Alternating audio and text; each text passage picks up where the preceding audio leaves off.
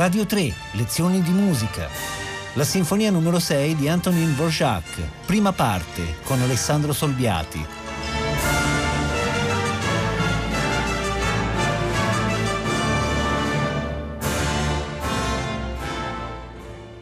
Buongiorno. Cinque anni separano la quinta e la sesta sinfonia di Antonin Dvorak. La quinta venne scritta nel 1875 e la sesta nel 1880 e furono cinque anni definitivamente fondamentali per la vita ma soprattutto per l'attività di Dvorak nel 75 era in fondo ancora un compositore piuttosto giovane che iniziava ad affermarsi, complice l'apprezzamento ricevuto da, da Brahms attraverso la sua terza sinfonia, non soltanto per il vitalizio che gli aveva avuto, avuto per i Brahms, ma proprio perché il favore brahmsiano molto era servito per allargare la, la fama di, di Dvorak. In questi cinque anni di fatto Dvorak si conquista un'ottima fama nazionale però, non ancora il successo internazionale mondiale, dove dire intercontinentale che gli arriverà da, da lì a poco, in pochi anni. Ma certo, via via le più importanti istituzioni boeme lo eseguono. Brahms peraltro lo ha presentato al suo stesso editore, cioè Simrock, e il grande direttore Hans Richter, attenzione un direttore mitico perché fu il direttore della prima versione integrale del, dell'Anello del Nibelungo, voluto da Wagner a Bayreuth, il grande direttore Richter dirige nel 79 a Vienna con la Wiener Philharmoniker e con grande successo la sua terza Rapsodia slava. E da tale successo nacque la commissione per la sesta sinfonia per l'anno successivo. È da notare però che nell'80 poi, al momento opportuno, la Wiener non ritenne giusto, ritenne inopportuno ospitare due prime assolute di Dvorak in due anni consecutivi e la sesta venne poi eseguita a Praga, come dire non due anni di fila un compositore boemo in un'istituzione importante viennese, possiamo leggere qualcosa anche di questo genere.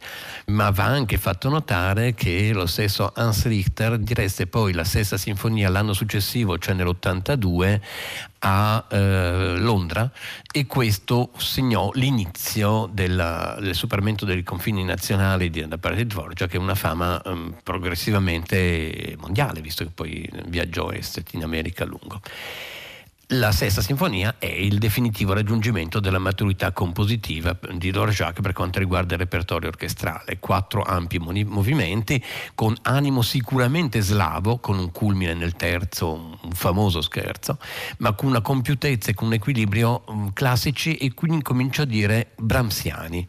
Eh, e infatti proprio per questo dedicheremo due lezioni alla sesta sinfonia per poter andare un pochettino più a fondo nelle sue strutture e per fornire ascolti eh, più ampi.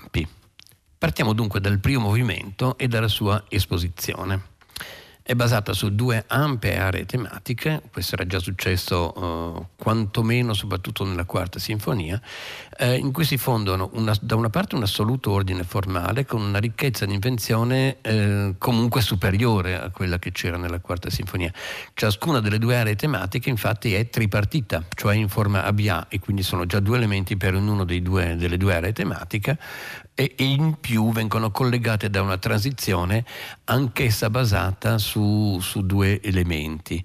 Il tutto però con, eh, con, grande calma, con grande ordine, con una consapevolezza prima esistente. Quando nelle primissime sinfonie gli elementi si susseguivano l'uno dopo l'altro, la cosa era dovuta all'esuberanza creativa di un giovanissimo compositore che voleva dire, voleva dire tutto subito.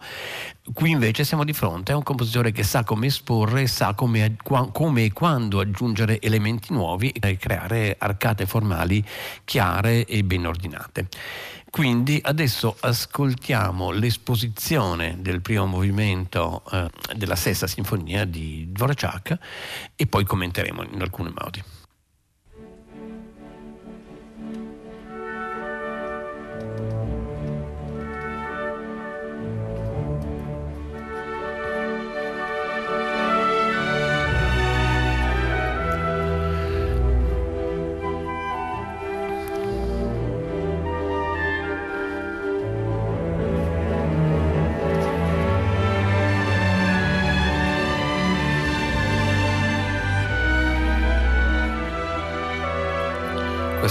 parte centrale della primaria tematica.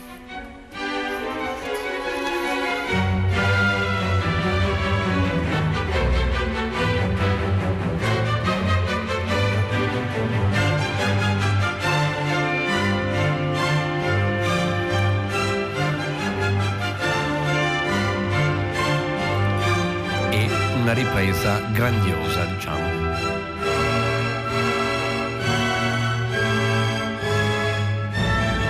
Eccola.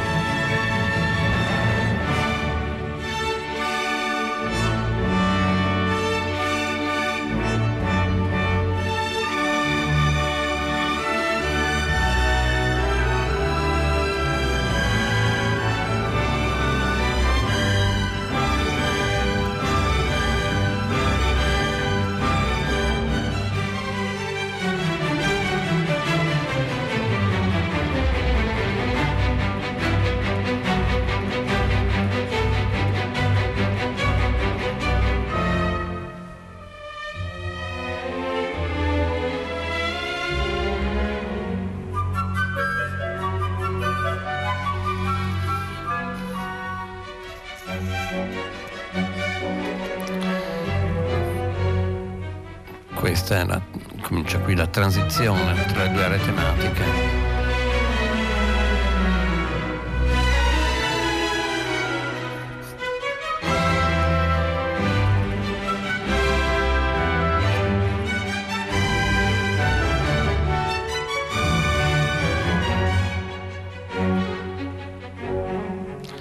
Ed ecco la seconda era tematica.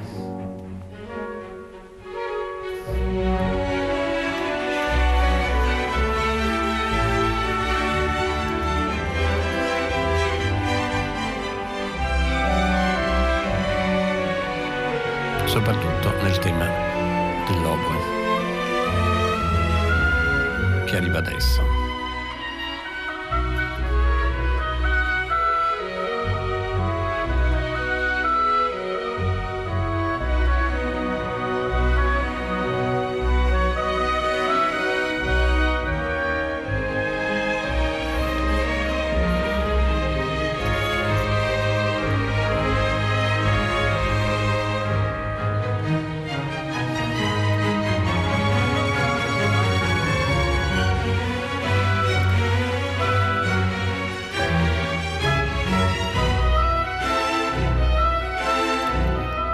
secondo elemento della secondaria tematica.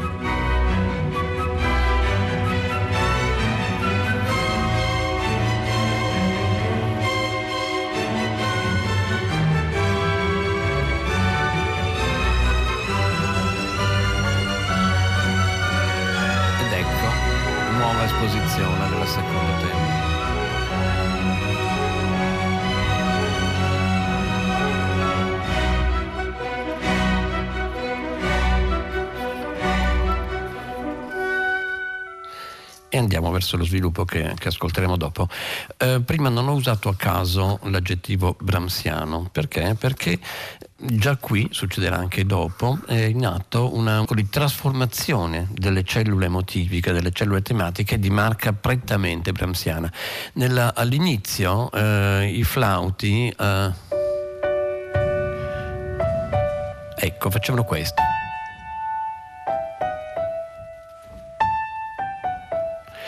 E subito dopo questo. Diventava? E cioè tre crome in le varie battere pam pam pam pam. Lasciate perdere che una è ribattuta ma è un movimento di un tirararam diciamo. Nella parte eh, in cui la, la, prima area tematica va verso la, la seconda questa cellula diventa ascendente eh, diventa così. Guarda caso, secondo, il secondo tema, soprattutto la cellula del secondo tema fatta dall'obo è quella più esplicita, che è questa.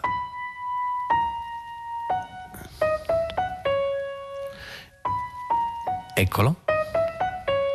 Quella linea che era discendente nel primo tema in un modo, diventata più ritmicamente simile, diventata poi nella transizione e diventa definitivamente nella, nell'oboe.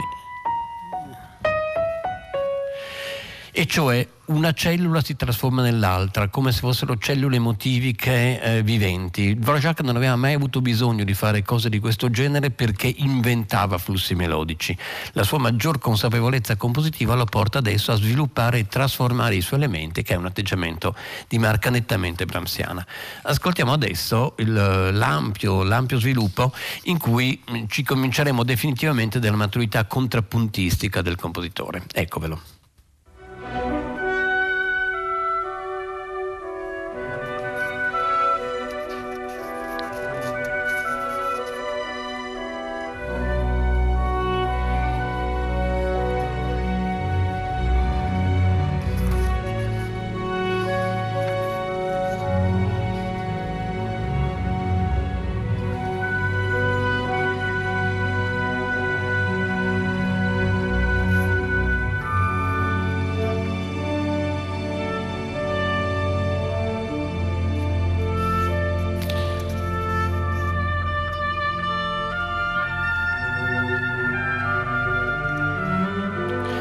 Infatti lo sviluppo incomincerà a contrapporre e a mettere in evidenza questa assomiglianza tra le cellule, questa radice comune.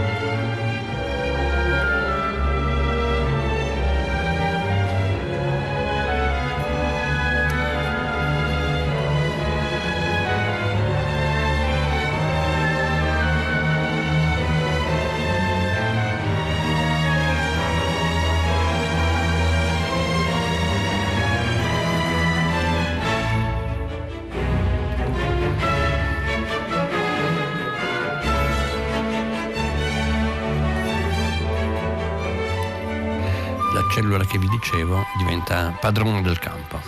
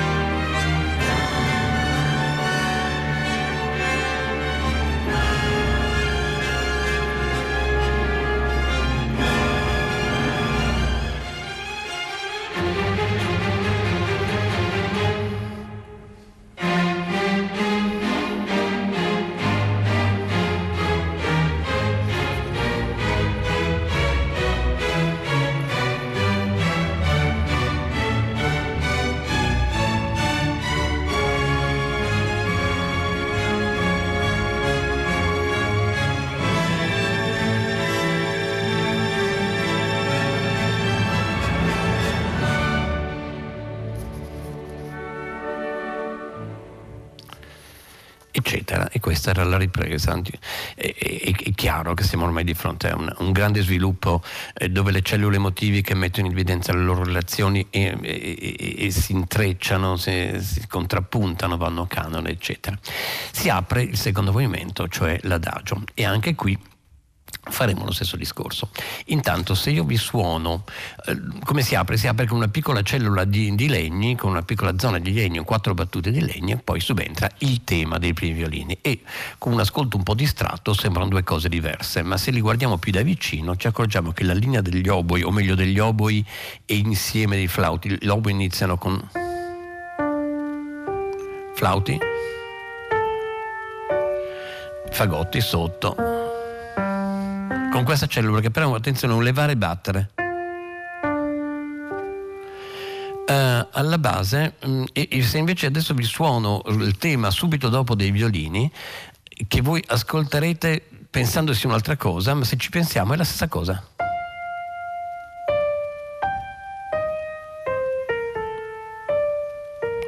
Cosa è cambiato? Che quello che era un levare è diventato un battere. Sulle stesse note, lo stesso Fa, Re, Sol, Mi. E per di più dovrei far notare che tutto il primo tempo era basato sul salto di quarta e questa è la stessa cosa. Eccola qua. Eccola qua. E il tema eccola qua. E cioè incomincia a esserci una relazione tematica che va al di là stesso, dei temi di uno stesso movimento, ma che abbraccia più movimenti. Adesso noi ascoltiamo l'inizio dell'adagio.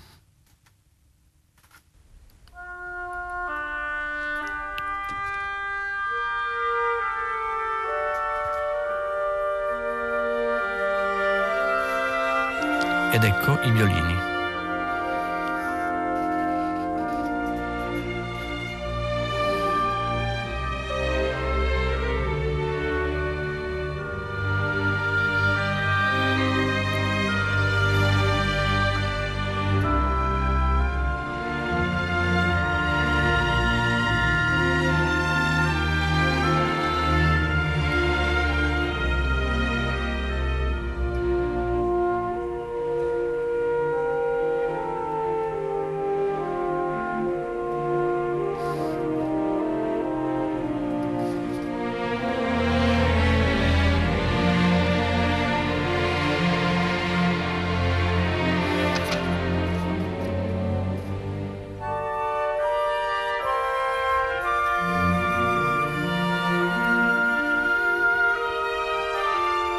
Ritorno dei violini.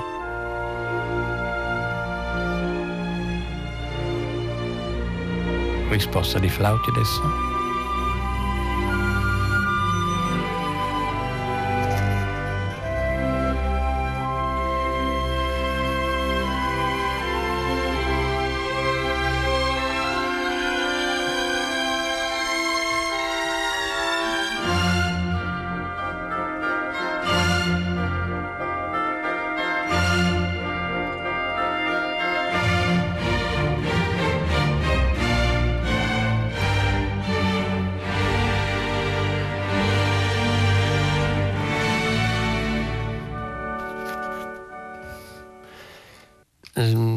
cose. La, è tenero vedere come, a parte questa introduzione di Leni, a parte questa relazione motivica che vi ho fatto notare prima, alla frase dei, dei violini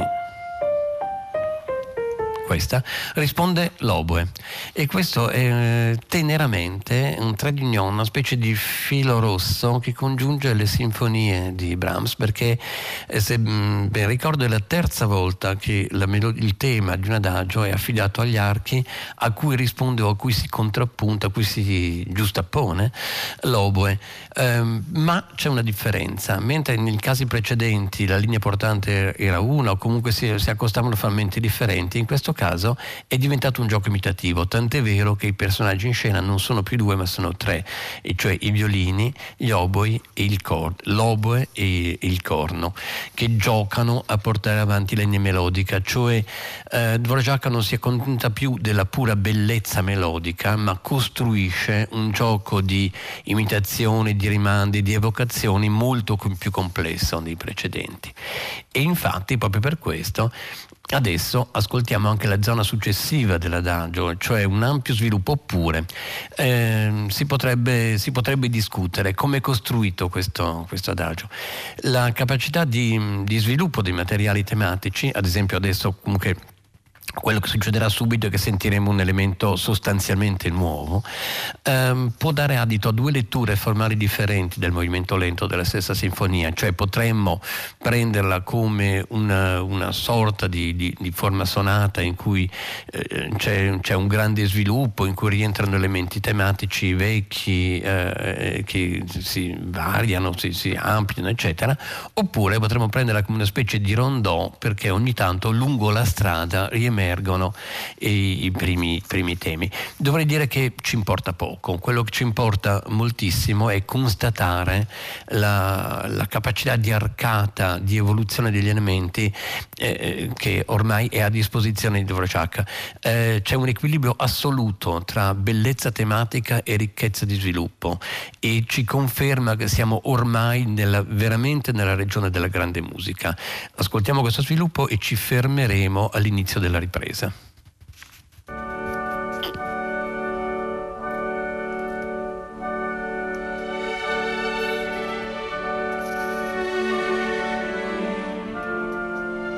Questo elemento in fondo non c'era mai stato.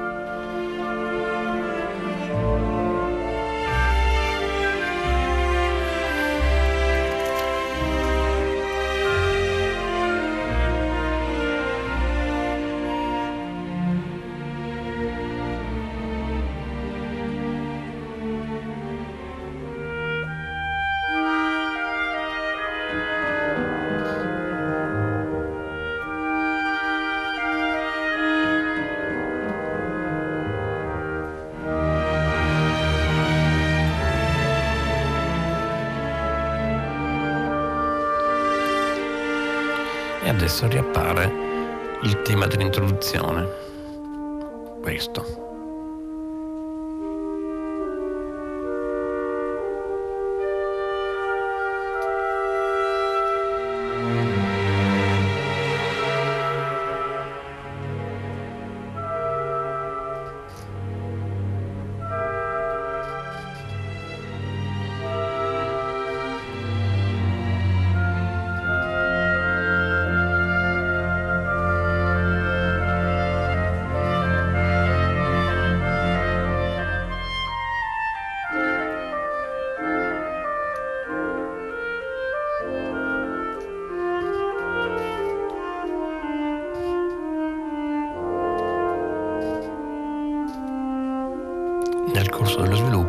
Appare un'evidente ripresa del tema degli archi dell'inizio.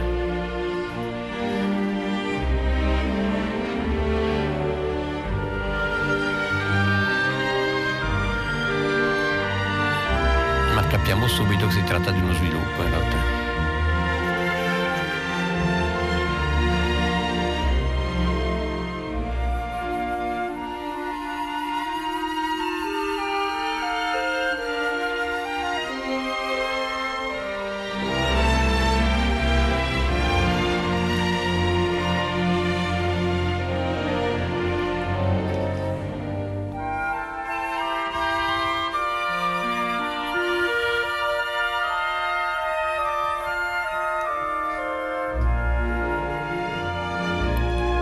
Questo è l'elemento dell'introduzione in realtà.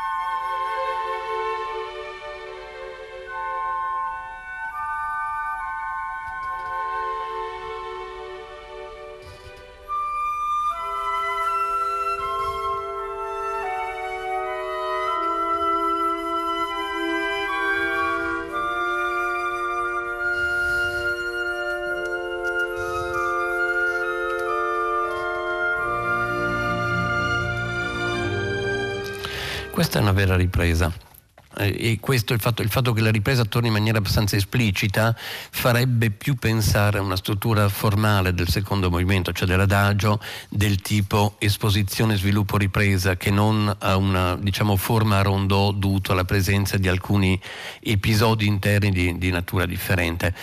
La cosa, quando dico che poco importa, la riferisco non certo a un disinteresse per le strutture compositive, quanto al fatto che la riduzione a schema di una forma è sempre offensivo quando, quando si è di fronte a un organismo di questa ricchezza, di questa bellezza, di questa ampiezza di visione.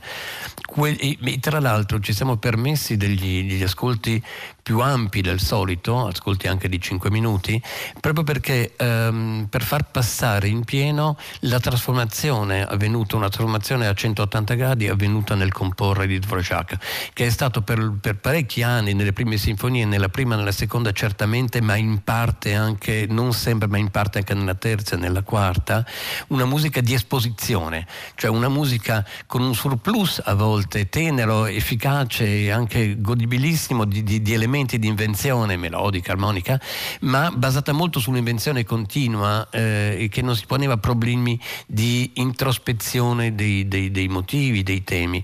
In questo caso adesso la musica di Dvorak è diventata veramente musica di sviluppo, il riferimento a Brahms è inevitabile, in fondo ha costruito un'intera ampia arcata di sviluppo eh, nell'ordine di 5 minuti su un'unica cellula, eh, non solo su un'unica cellula, questa, ma sui due aspetti di questa cellula, per cui mettendo la prima nota in un levare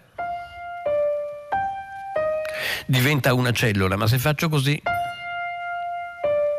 diventava un altro tema, sottolineandone la differenza mediante un cambio di strumentazione, nel primo caso con i legni, nel secondo caso con gli archi.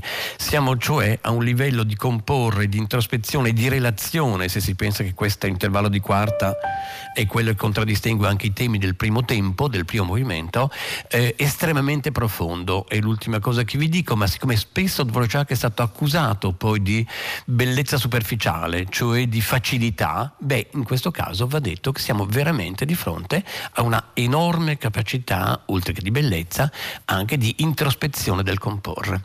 Buona giornata da Alessandro Solbiati. Radio 3, lezioni di musica, a cura di Paola Damiani. Potete ascoltare tutte le lezioni di musica dal sito di Radio 3 e scaricarle con l'app RaiPlay Radio.